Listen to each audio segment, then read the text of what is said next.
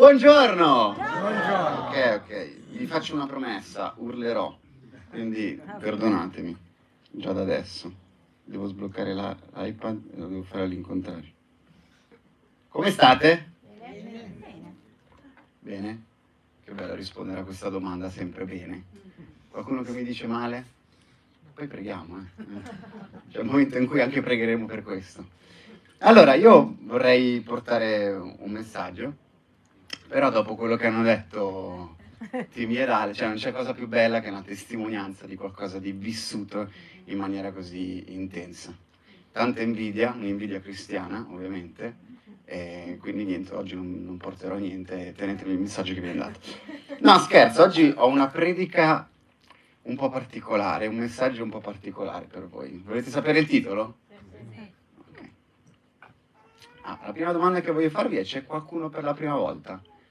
Alza la mano, non ti preoccupare, non ti spariamo, ok? Lì ce ne sono due. C'è qualcun altro?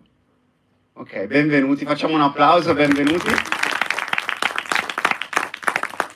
Sono un po' pazzo e un po' strano, quindi perdonatemi già dal principio. Il titolo di questa predica è... Che pubblico, ragazzi. Quanto vi capisco oggi. Pregherò di più per voi. C- cinque motivi per non seguire Gesù. Ma anche Chiesa mi ha portato. Sì, cinque motivi per non seguire Gesù. Perché? Perché il primo motivo è sarai preso in giro. Questo te, te lo garantisco. Vissuto sulla mia pelle. Ma non è perché eh, seguire Gesù c'è scritto ti prenderanno in giro. Perché oggi funziona così. Oggi seguire Gesù è un po' da sfigati, passatemi il termine, no? Almeno per quelli che sono i nostri compagni, i nostri amici del lavoro, i nostri datori, le persone che conosciamo, i nostri familiari, figuraci, ancora che va in chiesa. A volte è vero, perché se segui anche qualcuno di, come se qualcuno ha letto la Bibbia in questa, in questa chiesa e potete vedere i cristiani, chi seguiva Gesù? Gesù era ormai famoso, famoso per quello che faceva. E quando lo seguivano, quando tu segui qualcuno che è troppo famoso, a volte puoi essere tanto amato, ma anche tanto odiato, giusto? Per esempio, io a scuola, da me, quando ero pischello, pochi anni fa, eh, ho cercato di parlare di, di quello in cui credo, della mia fede, di Dio, a, a- a tutti i miei compagni alla scuola. Allora eh, ho iniziato a parlare prima ai miei compagni, ho iniziato a parlare a- alla- alle altre classi, classe, classe, classe, perché volevo parlare a tutti. Chiedevo il permesso durante l'ora di religione, alla prof di religione che mi ero fatto ormai amico, posso andare a parlare ai ragazzi di qualcosa che non si parla oggi?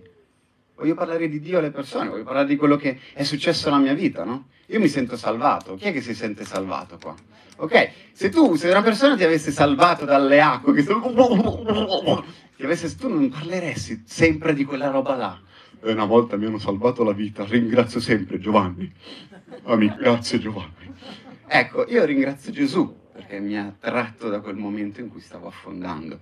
E vi faccio vedere una foto. Io ho appeso un cartello a scuola quando andavo alle superiori, eh, I am Rev, ogni giovedì alle 14.15 al bar, al bar. La rivoluzione non è infrangere le regole, ma starci dentro. E parlavo di Gesù. Quindi io ho messo questi cartelli ovunque per la scuola e dire se volete dopo la scuola vi trovate al bar, facciamo un gruppo e parliamo di Gesù. E c'è stato un seguito. Però, eh, eh, come, vi, come vi ripeto, c'è gente che magari apprezza, ma c'è gente che ha voluto la controparte. E hanno iniziato a appendere questi cartelli ovunque. I am revolver, quindi non rivoluzione, ma revolver. Non so se era una minaccia o era boh, una roba simpatica. Comunque, questa era una, una roba così si- simpatica. Poi mi hanno fatto anche un graffito fuori da scuola, ma è troppo volgare e non l'ho voluto far vedere. Anche oggi, se, proce- se professi di essere cristiano, potresti rischiare la galera in tanti paesi, anche la morte, eh. o no? Cioè, siamo nel 2023, cioè, se tu dici di essere cristiano potresti finire in galera. Non solo ai tempi di Gesù, duemila anni fa, anche adesso. È una roba seria. Secondo punto, per non seguire Gesù. Ti do un consiglio, Gesù è fuori moda. Oggi non fa tendenza. Seguire Gesù non fa cool. All'ultima moda, sì, sai cosa ho pensato oggi? Di seguire Gesù. Wow, anche tu segui Gesù! È incredibile! Wow! Ecco, non, segu- non avrai una reazione così dalle persone in cui dici segui Gesù. Ancora 2000 la Bibbia la polvere c'ho io sopra la Bibbia la polvere dei miei nonni, bisnonni e bisnonni Gesù oggi è fuori moda giusto? pensate che sia la moda non è un insulto Gesù non è all'ultima tendenza. Non so, magari vi immaginate Gesù che partecipa ai reality show, che si fa vedere, fa red carpet, ciao a tutti, ciao a tutti, che fa le foto con i tipi famosi. No, non, non è quello, non è una persona che dice, sono stato con Gesù, no davvero fammelo conoscere, ti prego, ti prego. Le persone non verranno a pregarti di dirti, fammi conoscere Gesù. Magari, magari, ma non perché lui abbia deciso di non essere fuori moda perché oggi il mondo sta andando da un'altra parte. Perché oggi il, la focalizzazione delle persone non è lì. Per questo è fuori moda, fuori moda di oggi. Magari ti, ti immagini Gesù eh, uscire dalla finestrella a salutare o scendere giù per baciare la testa di, di, di tuo figlio. No, ecco, questo non è il Gesù che io immagino. Il Gesù che io immagino è totalmente diverso, non, non, non fa tendenza. Volete sapere il terzo punto? Gesù è lento.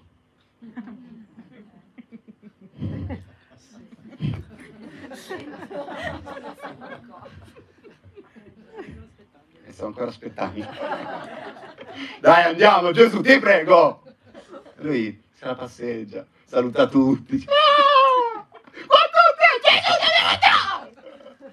E tu chiedi a Gesù, ti prego Gesù, dammi quella risposta, dammi quella risposta, dammi quella risposta. È lì che sta salutando gente. Ho una vita Gesù io, eh.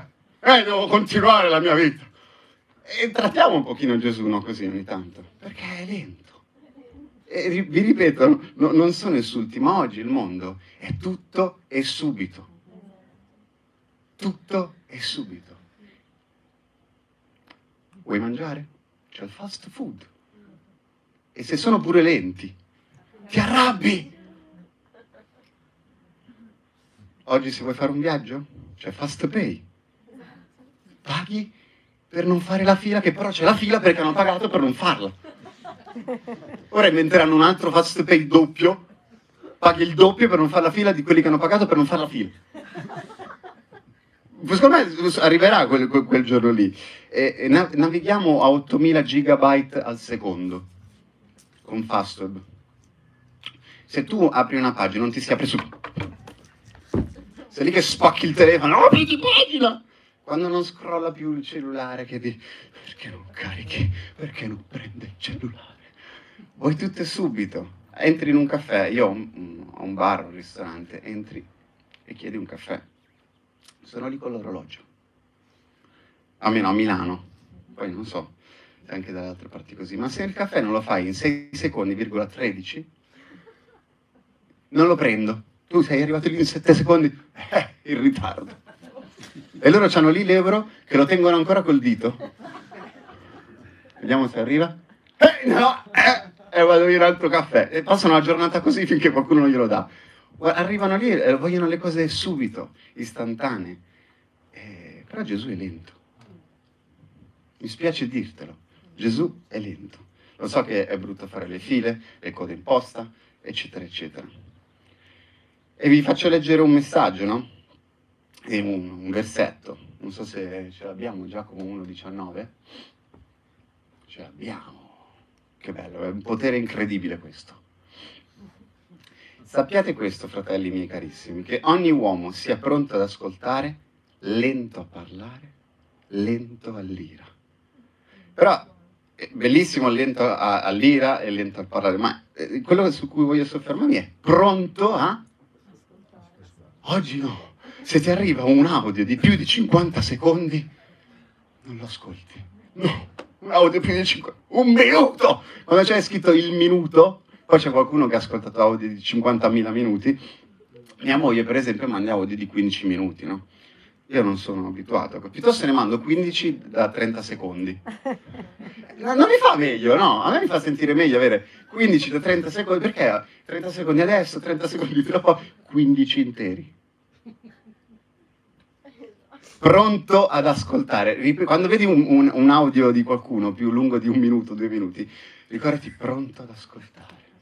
Sono pronto di più. Un altro versetto è in Proverbi 16, 32. Quella, come siamo pronti anche qui, eh? Grande Gabri. Chi è lento all'ira vale più del prode guerriero. Chi ha autocontrollo vale più di chi, è, di chi espugna una città. Cioè vale di più di uno che ha conquistato una città. Se riesci a essere con autocontrollo e avere ed essere lento all'ira, sei un guerriero. Di sono un guerriero. Se sei lento all'ira se sei, sei autocontrollo. Quarto punto. Sarai povero. Non seguire Gesù, sarai povero. E non è per dirti sarai povero perché magari dov- dovrai dare tutti i tuoi averi. No, assolutamente no. No, non è solo per questo, perché magari abbiamo sentito dire che, che devi, che nella parabola del ricco, che devi dare tutto quello che hai se vuoi venire con me. No, no, no, non è per questo. È per dirti che oggi la gente aspira ad essere ricca. Gesù non aspira a questo. Oggi ci sono 36 miliardi, 35 modi per fare soldi con le cripto. Video, ciao, vuoi fare soldi con me? Ok!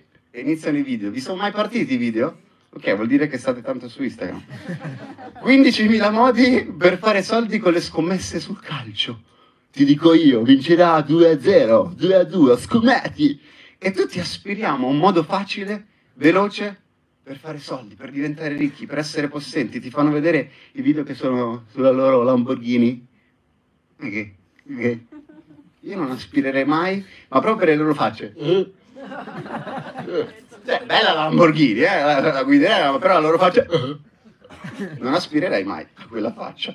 800 tipi di siti per vendere online. Vendi su Shopify. Fai un sito online, vendi da casa tua.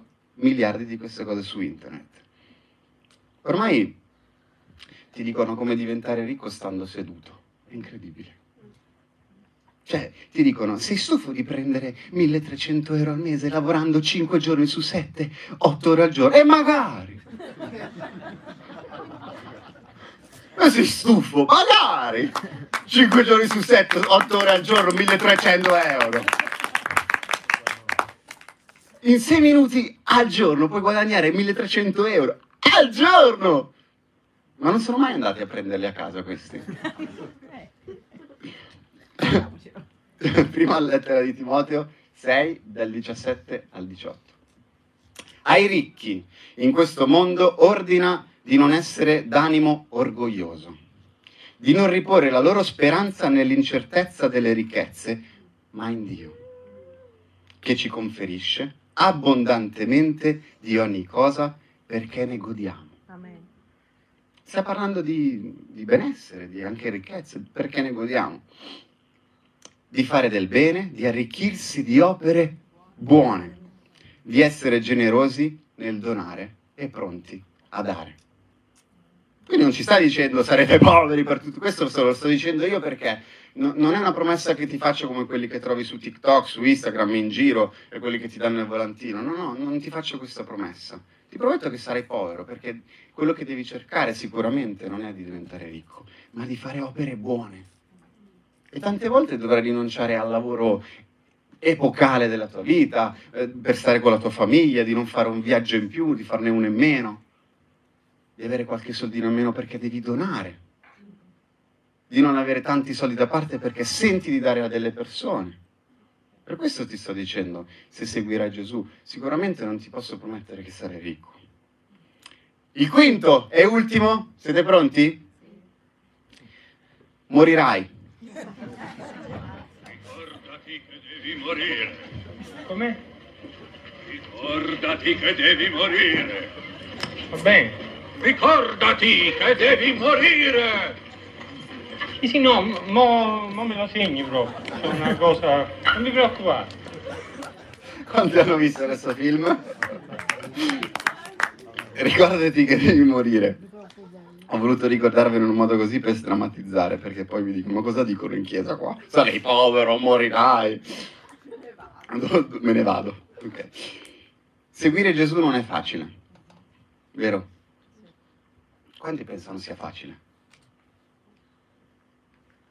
Non è facile seguire Gesù. C'è un versetto, non so se ve l'ho dato, Luca 9, 23. Siete prontissimi.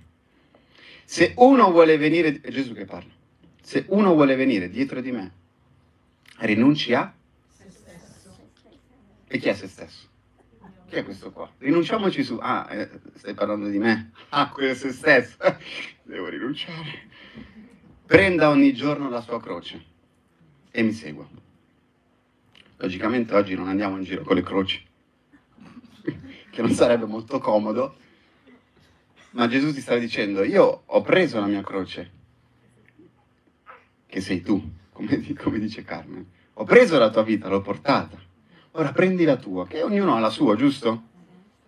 Io ho il mio cane, che è una croce. Non sto scherzando, povera nave. No, però è vero. Ogni domenica devo lasciarlo dalla mamma, dal cugino, dalla zia. Prendi la tua croce e seguimi. E c'è scritto rinunciare a quanti hanno rinunciato a se stessi oggi? Ok. Per essere qua devi rinunciare a svegliarti tardi. È domenica, la domenica. Cioè ho lavorato sei giorni su sette e mi devi svegliare la domenica con un pazzo che parla. Tu sei qua perché hai rinunciato a te stesso. Cioè, mano sul petto, io sono qua cerca di arrivare anche prima, puntuale, di fare la colazione, cerchiamo di arrivare, di stare insieme, però questo è rinunciare a se stessi. E lo dobbiamo fare ogni, ogni domenica, bravo, e ogni giorno, non solo la domenica, Carmen. Dai, mi spiace, dai. Morirai. Dillo alla persona a fianco a te. Morirai. È certezza, oh, è certezza. Ah, conoscete qualcuno che non è morto? Beh, questi non ancora. Conoscete qualcuno? Avete un amico? Oh, ma conosci Filippo? E eh, non è mai morto lui, eh? No. Speriamo, per sempre. Vero, lo vogliamo per sempre, Pastore Filippo. Sì. Andiamo direttamente con te, veniamo con te. Quando vai, vai tu andiamo tutti. La paura fa lei sì, la paura. La morte fa paura, vero? Chi è che ha paura della morte qua? Eh beh. Okay. Eh, mia moglie sa, io non ho paura. Sono rimasto incendiato, ho fatto incidenti, di tutto. Non ho paura della morte. Vabbè, pochi sanno di queste storie, ma non è solo per questo, perché ho una paura terribile. Sapete qual è? Di non vivere quando ancora il mio cuore sta battendo. Ho paura di morire quando ancora il mio cuore batte. È una paura terribile. Di non essere qui, di non essere presente, di non vivere una vita degna. Quando ancora il mio cuore sta battendo, quando ancora la mia ora non è arrivata. Non ti preoccupare, morirai. Prima o poi muori. E non ti preoccupare per quello. Preoccupati che oggi non sei morto. Che non stai vivendo una vita degna, che non stai vivendo una vita piena piena di amore, piena di gioia, piena di amici, piena di Dio. Questa è una mia preoccupazione. Gesù era un grande rivoluzionario. Lui si tolse i suoi diritti di Dio per essere uomo. E noi a volte non ci togliamo il nostro diritto di essere uomo per essere figli. Dagli il tuo diritto di essere uomo. Eh, ma io ho i miei diritti, io qui. Tu sei figlio. Dio pensa a te. Papà ci pensa. Dillo, papà pensa a me. Ok, perdiamo i nostri diritti, perché Dio ci pensa. Vorrei solo raccontarvi brevemente chi sono e qual è stata la mia storia, che magari non, non la conoscete, per concludere. E se vuoi così almeno è più bella la storia. Grazie. e poi perché mi mette ansia, che manca poco.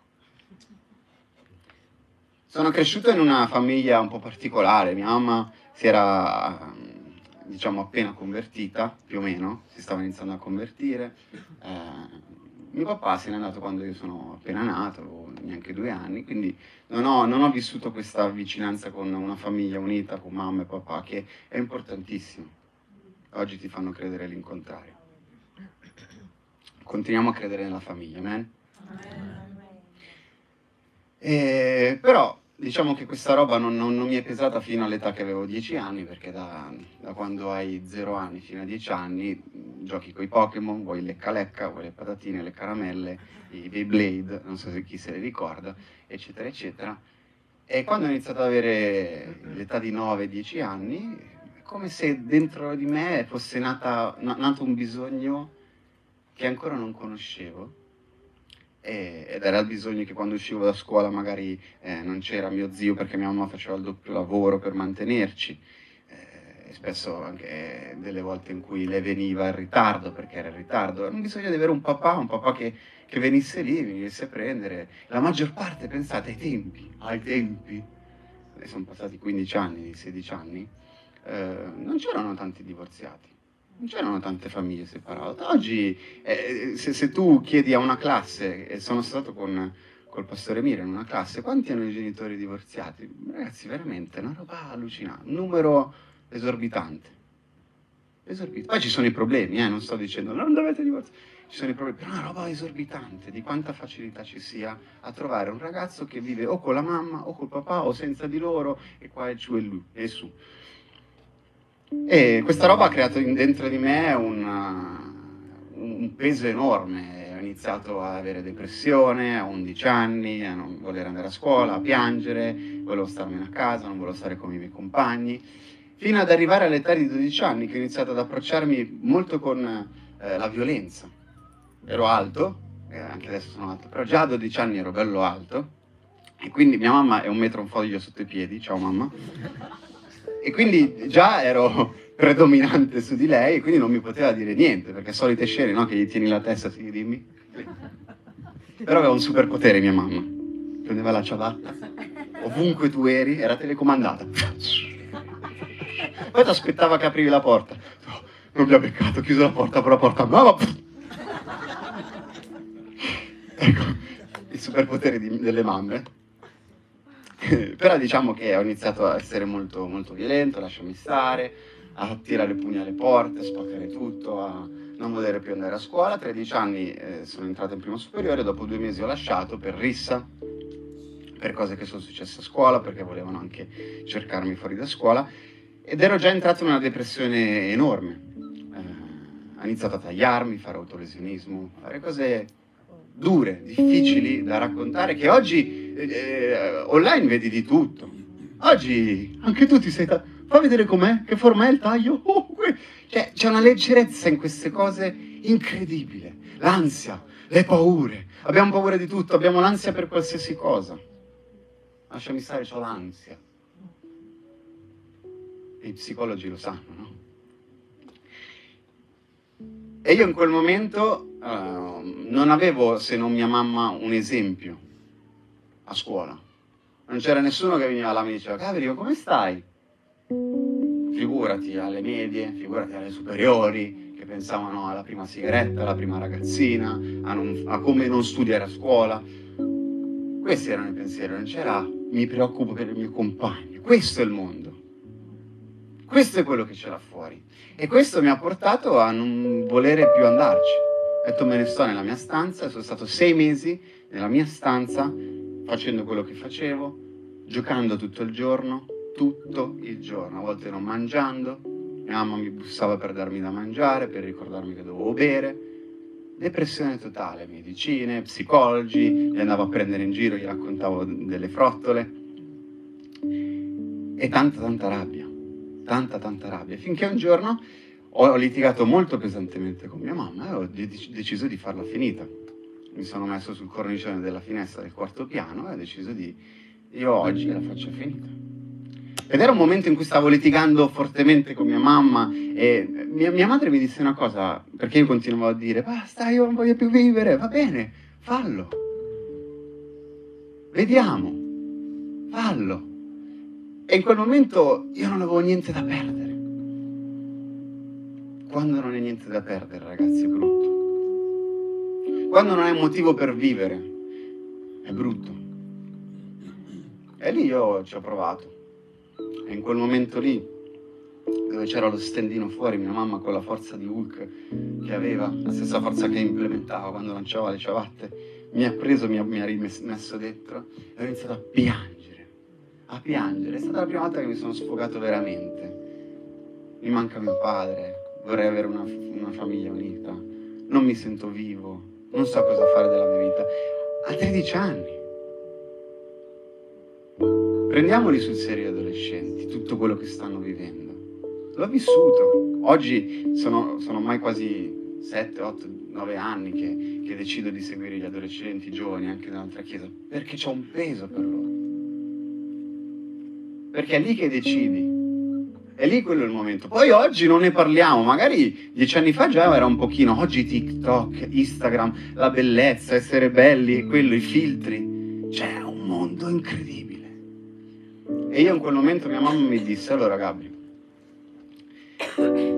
o decidi di lasciare andare te stesso, e la morte non è quella di buttarsi sotto un tram o da una finestra, ma è perdere i tuoi diritti e dire Dio, io sono tuo. Gesù, voglio credere in te. E mia mamma mi ha predicato il Vangelo per tutta la mia infanzia mi portava in chiesa obbligato, veniva, faceva venire alla chiesa in, ca- in casa mia. Io ho ancora dei quadernini di quando ero piccolo, 6-7 anni, che raccontavo. Oggi mia mamma ha portato tutti i suoi della chiesa, tutti io mi sono chiuso in stanza, non li voglio vedere. E per me era questo, era che pizza sono arrivati. Oggi non vedo l'ora di avere gente della chiesa in casa mia.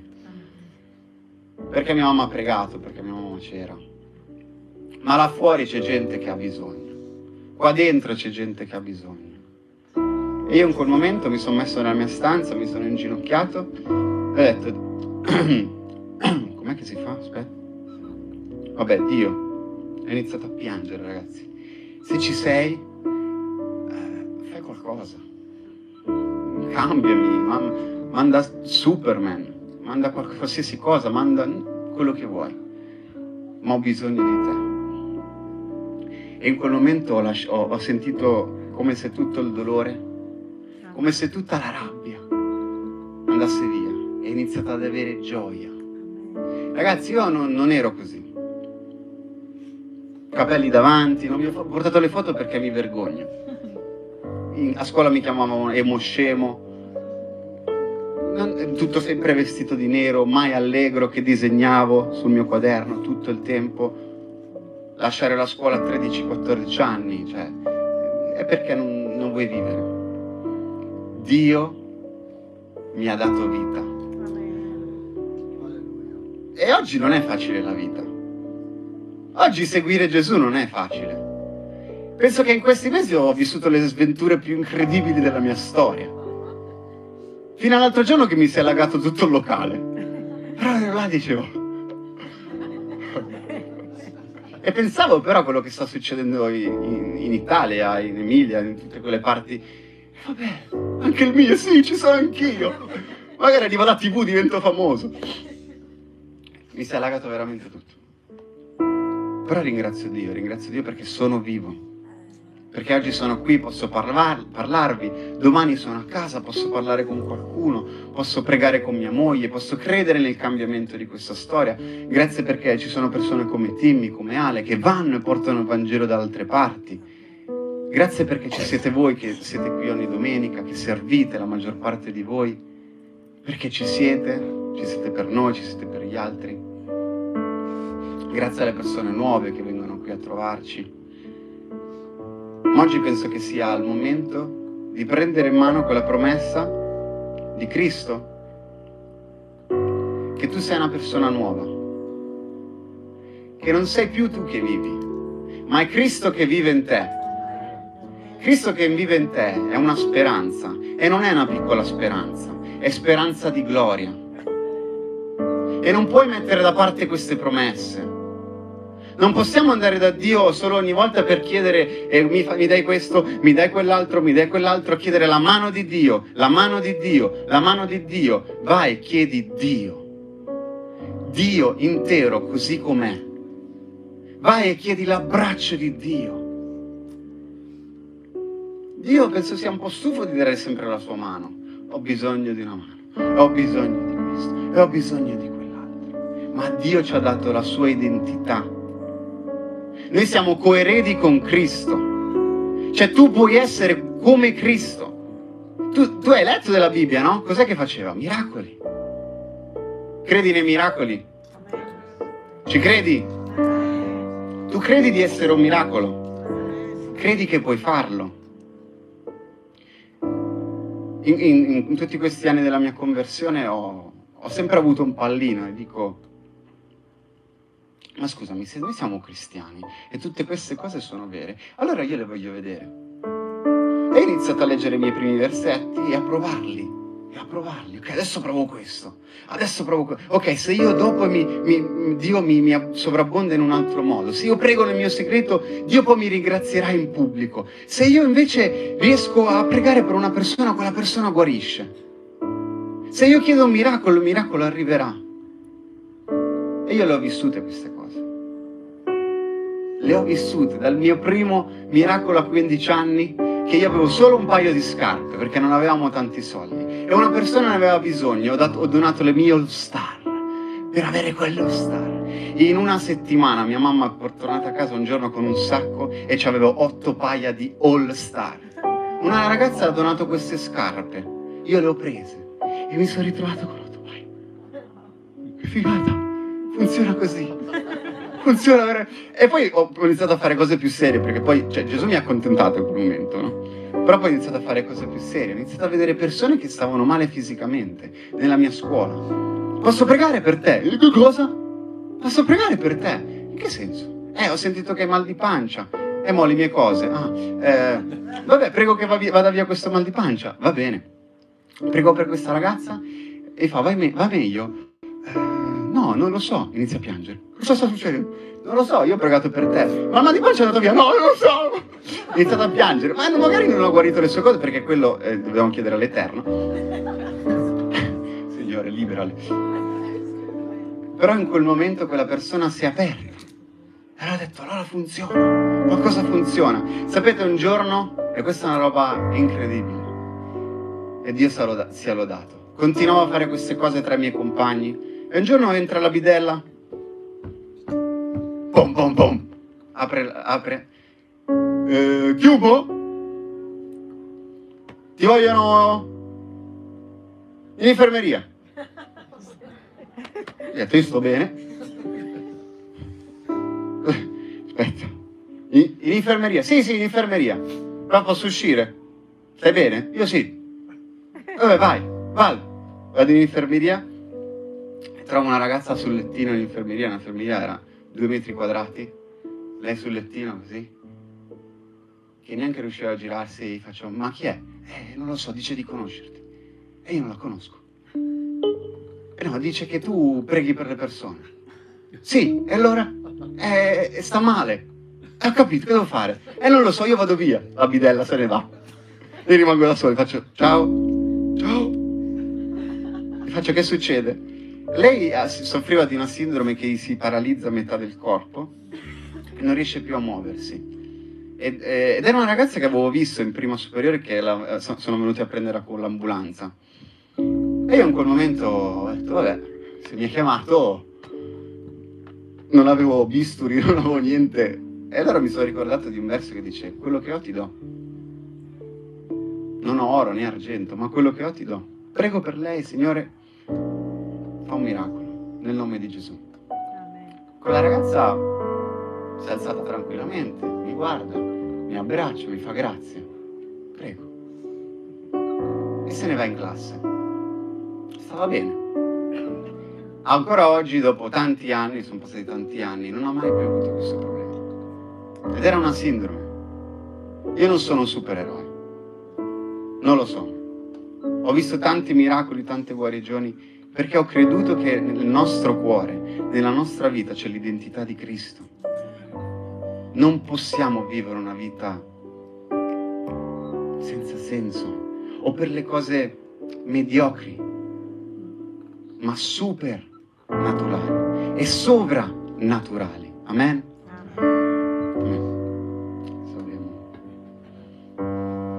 Alziamoci in piedi.